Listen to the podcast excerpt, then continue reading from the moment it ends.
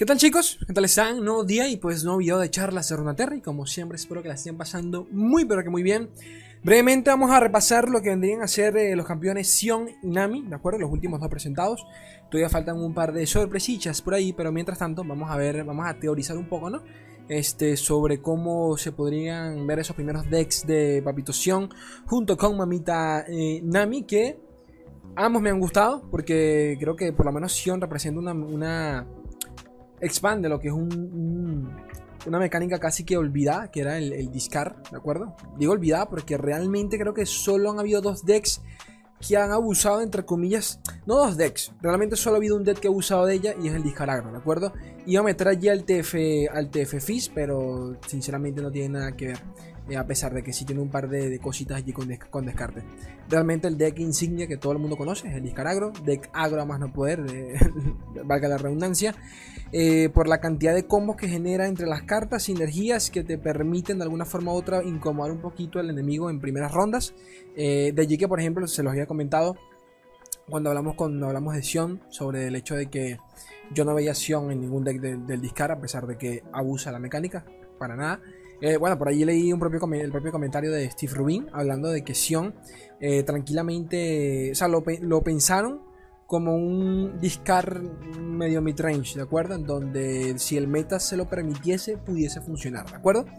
Aún así, me sigue pareciendo mucho más viable el discard agro convencional, ¿no? Pero bueno, son cosas de meta, hay que ver. Vamos a comenzar directamente con esta chingadera. Vamos a ver el primer mazo de Mamita Nami, ¿de acuerdo? Guías para que vayan guardando los mazos, se los dejo abajo en la descripción, los artículos para que lo copien directamente. Este artículo es de Papito Acher. Nada, lo que comenta por acá, bueno, le da a Nami 4.0. Nami es tranquilamente uno de... De verdad, uno de los mejores campeones de este set de cartas, de los que han mostrado tranquilamente. Por la cantidad, es que es muy bestia.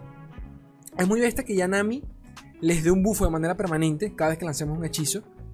Y ya evolucionada, ya no es solo el hecho de que te dé el bufo de daño, sino que también te dé bufo de vida. Y ya eso es demasiado delicado. El hecho de que se lo dé al aliado más débil, primero te permite conviarle al campeón con un deck bastante agro, o sea, bastante, ¿cómo decirlo? Bastante, con una curva bastante baja. Véase el bendito deck de Fizz o convencional, ¿no? Que por allí es donde van a ir seguramente los tiros. Se los comenté en el video de la presentación de Nami. Y bueno, efectivamente en el propio video, en el video promocional se nos mostró una Nami con Fizz, por obvias razones. Bueno, lo mismo comenta por acá Papito Acher. Se llama Acher, siempre se me olvidan los nombres de estos tipos. Y nada, de paso que la evolución de Nami es una estupidez, es demasiado fácil evolucionarla. No del todo fácil porque lo había dicho mal en el video, yo pensé que la evolución de Nami contaba tu maná. O sea, tu maná para unidades, no, es solo maná de hechizos. O sea, que te puede tomar un poquito de tiempo llegar a esa cantidad, pero realmente no es gran cosa, ¿ok? De nuevo, lo importante acá es la pasiva Nami. Es demasiado bestia que mantenga bufeando toda la mesa. De nuevo, mesas orientadas a elusivos, bichos coste, bajo coste. Para hacer un coste 3 está bastante bien, ¿de acuerdo? A pesar de que para hacer el coste 3 es un 2-3, se queda muy behind, es lo de menos. Nami es tranquilamente un hito. O sea, creo que en ningún punto de la partida realmente piensas atacar con Nami. Y si es el caso, la propia campeona tiene en su kit de habilidades curaciones para aliados o para el nexo. Lo cual de paso te permite un poco flexear, meterte por allí a otras regiones que se beneficiarían de este tipo de soportes. Guiño guiño Targón junto con Zoe, ya vamos a ver por allí un deck bastante bueno. Pero nada, el primero en cuestión es este Nami Fizz, que es casi que si no me equivoco es el que vimos en la presentación, ¿de acuerdo? Es lo más safe. De nuevo, esto se puede cambiar, lo pudiésemos cambiar seguramente alguien sacará algo con Draven, ¿de acuerdo? Porque hasta el propio hecho de que lances un H de Draven ya activa la habilidad de Nami.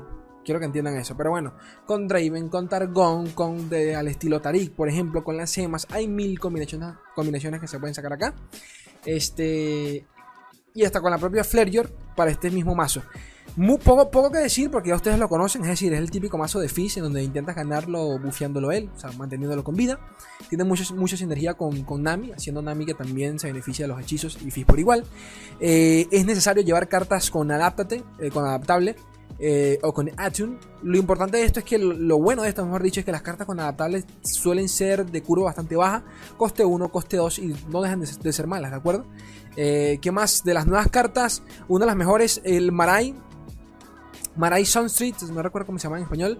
Coste 2, 3-2, que cuando se me invoca, si has lanzado un hechizo en esta ronda, obtengo elusivo.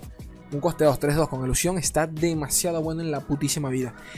Otro a destacar, que este no lo vimos en mi video, porque no se mostró en las cartas que se filtró, pero Admirante Chely, que si no me equivoco sale en otra carta, pero sale no recuerdo cómo se llama esa verga, ese animal tiene un nombre, no recuerdo. El bicho este rosado sale en otra carta desde un coste 4, creo, o coste 5, no recuerdo, creo que es un coste 4.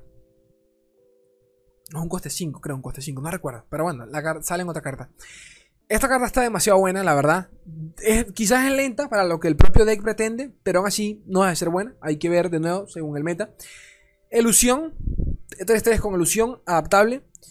Por cada 2 hechizos que lances en una ronda, disculpen, le otorgo de manera permanente a todos los aliados, más 1 y 1, a todos los aliados, él no cuenta, pero es a todos los aliados.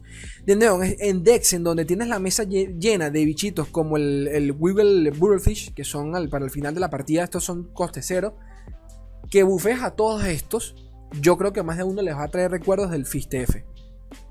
Así que atentos a eso, que tranquilamente puede funcionar. El hecho de que, por ejemplo, bueno, esto lo comenté en el video, el hecho de que Nami no pueda bufear unidades inamovibles es básicamente para que, pues, para que tenga sinergia con el propio, con los propios decks de barriles, ¿ok? Así que, de nuevo, un TF por allí, quién sabe. Lo muy lento para lo que pretende, pero quién sabe. Robo de cartas.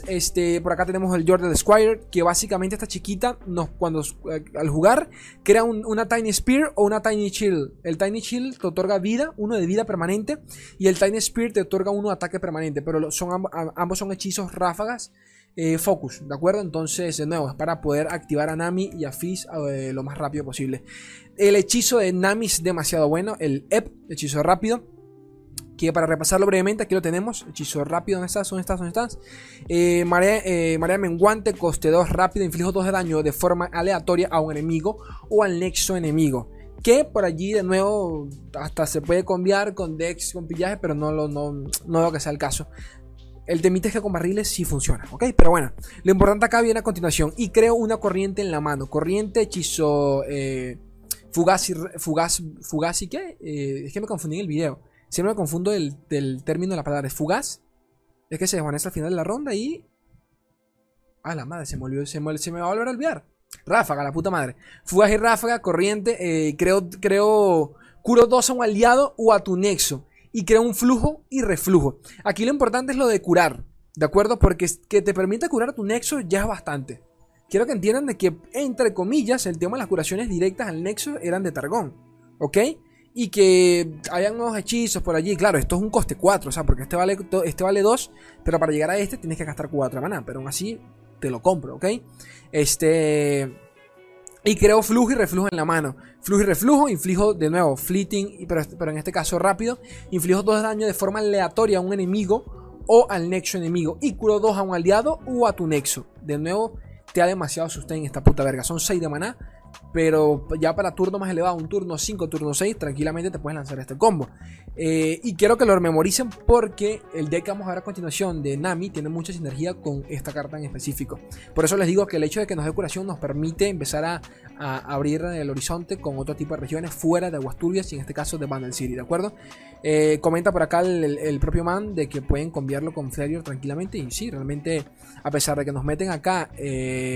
Battle City por el tema de, por ejemplo, el de la prank. Aquí tenemos el Trinket Trade, que nos permite crear los Otterputs, no recuerdo cómo eran en español, para prankearnos, para meterle debuffos a las cartas enemigos, están bien.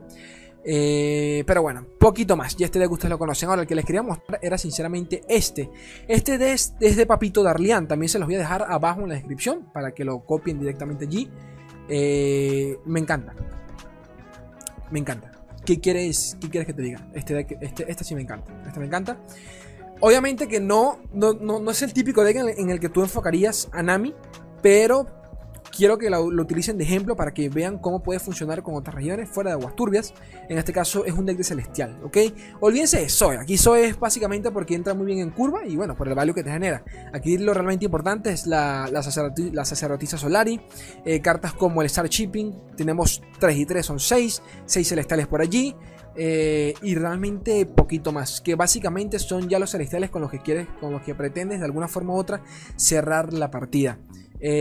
Marai Warden, que por aquí la tengo. ¿Dónde estás? ¿Dónde estás? Porque no recuerdo en español. ¿Dónde estás? Marai Warden, Protectora Marai, coste 2. Cuando me invocan, invoco un seguidor aleatorio de coste 1. De nuevo es para el agro más que nada. ¿Dónde estoy? ¿Dónde estoy? ¿Dónde estoy?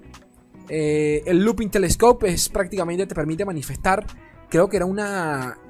No recuerdo sinceramente si era un seguidor multiregión o era un celestial. No, esto creo que era... Te permitía manifestar un celestial, creo. O estoy loco yo. Estoy hablando de memoria. Pero bueno, lo que comenta acá Papito Darlian, que es lo importante. El templo... El templo del velo. El velo del templo, no recuerdo. De Belly Temple. El convito con Nami, y es que lo pensé cuando vi el video promocional. Con Nami no piensas atacar, porque Nami prácticamente Nami es un hito. Nami evolucionada, cuando lanza un hechizo, otorga más 2 y más 1, exactamente igual, es como si fuese el propio velo. El propio templo, disculpen, disculpen. Así que tener a Nami y a este templo de mierda recargándote el maná de hechizo constantemente, yo lo veo la putísima madre que te recontra remil parió, ¿ok? Intentando de alguna forma u otra pues cerrar la partida con Zoe, defendiéndola. Tenemos bastión, vigor, pero de nuevo aquí seguramente lo que quieres buscar son celestiales pesados y a tomar por culo, y poquito más. Y creo que las cartas, los seguidores que estamos viendo acá nos hablan un poquito de eso. ¿Cuál es el otro que trae acá? Que sinceramente ya ni lo vi.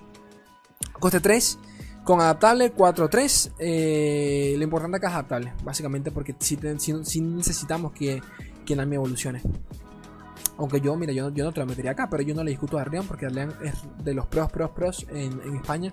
Así que nada, este me gusta y tranquilamente va a ser uno de esos decks que vaya a probar. Quizás no en ladder por lo lento que es, pero bueno. Continuamos y pasamos directamente a lo que vendría a ser Papito Sion. Papito Sion, ya bueno, ya al principio del video hablé un poquito de él, de lo que era el campeón en cuestión. El tema de... Ya, la camarita, por favor, aquí no, acá.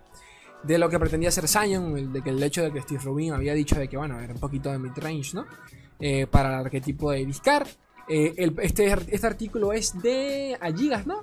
No, de Den, de acuerdo, de Den. También ha llegado al season al top 32 de los seasonals, así que gente que sabe, y comentan lo mismo que les comenté en su momento, y es que el hecho abusa de dos cosas bastante bien, que es la mecánica de descarte, y por otro lado es una unidad bastante pesada y que funciona como finisher, pero ambas son cosas que no van de la mano. Ese es el tema. El discard funciona muy bien en decks agresivos por el tema de combos que se pueden hacer entre sinergias de cartas, y es un poquito contraproducente al ser una carta, al ser un campeón bastante elevado, ¿no? 7 de maná, si no me equivoco, porque ya ni recuerdo lo que vale este hijo de puta, si 7 de maná. Que si bien es cierto, tú dices, bueno, son 7 maná slay, pero coño, te cierra la partida como lugar.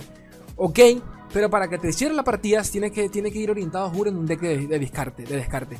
Y si es un deck de descarte, ¿de acuerdo? Porque por allí muchos me decían, bueno, slay, pero esto lo conveo yo con Isla de las Sombras. ¿Para qué quieres tú meterlo con Islas? O sea, para que Sion evolucione, tienes que descartarlo. Y la evolución, ¿en qué la tenemos? Si has descartado o invocado 35 más unidades con poder. ¿Ok? Ese es el dilema. Ese es el dilema. Y 35 más unidades con poder no está fácil. No está fácil. Lo más fácil directamente sería... bueno, descartar. Porque, por ejemplo, solo con descartar unidades pesadas como las que vimos en el video promocional, te aceleras bastante la curva. Pero bueno, a lo que voy porque me estoy desviando. Lo limita mucho a Piltover y Sound, por lo menos por ahora, ¿de acuerdo? A pesar de que no sé yo dónde más, en qué otros decks se pudiese conviar con unidades jodidamente pesadas, porque es descartar o invocar, y eso no está fácil. Eso por ahí no me dijo reputación. I don't know. Continúo. Nada, lo que les acabo de comentar, lo mismo que comenta por acá Papito Den. El deck en cuestión, Sion V, es el que están viendo acá. Que lo importante de Sion, y esto sí es lo que me parece ricolini, porque muchos dirán, hey, pero qué carajo vi que hace vi acá. Simple, cuando se me descarta, le otorgo de manera permanente al aliado más fuerte, en este caso V si está en mesa, abrumar, y me colocas de nuevo en el deck.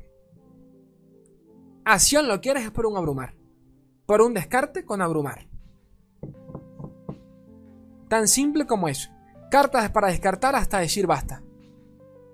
Unidades para descartar hasta decir basta. Convitos por acá, como les comentaba, el coste 8 por si Sion evoluciona de nuevo.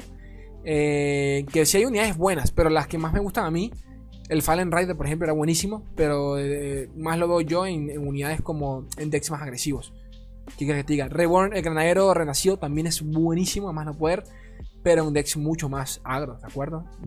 Ya esto es más tempo.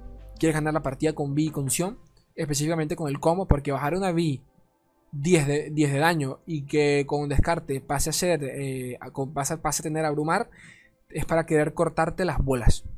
Cortarte las bolas. Ese es el tema. Ese es el tema. Básicamente eso es todo. Como les comentaba, a Sion hay que verlo como unidad, porque lo es, pero también se los había dicho. Sion es una carta para descartar. Y estoy muy seguro que los combos que vayan a salir con él, capaz que puedan venir por allí, por el hecho de descartarlo. ¿Quién sabe?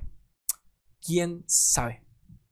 Y poquito más, gente. Realmente, poquito más. Abajo tienen los artículos para que vayan copiando los decks. Nada, en 3 días tenemos la expansión, tenemos el set de cartas completo, así que atentos. Que como siempre, subiendo videitos todos los días al canal. Esto lo tienen en Spotify. Me pueden ayudar con un likeazo, suscribiéndose. También tengo Patreon, por si alguno quiere echarme una manita allí. Y poquito más. Yo los quiero un mundo y la mitad de otros, gente bella. Un beso enorme. Adiós.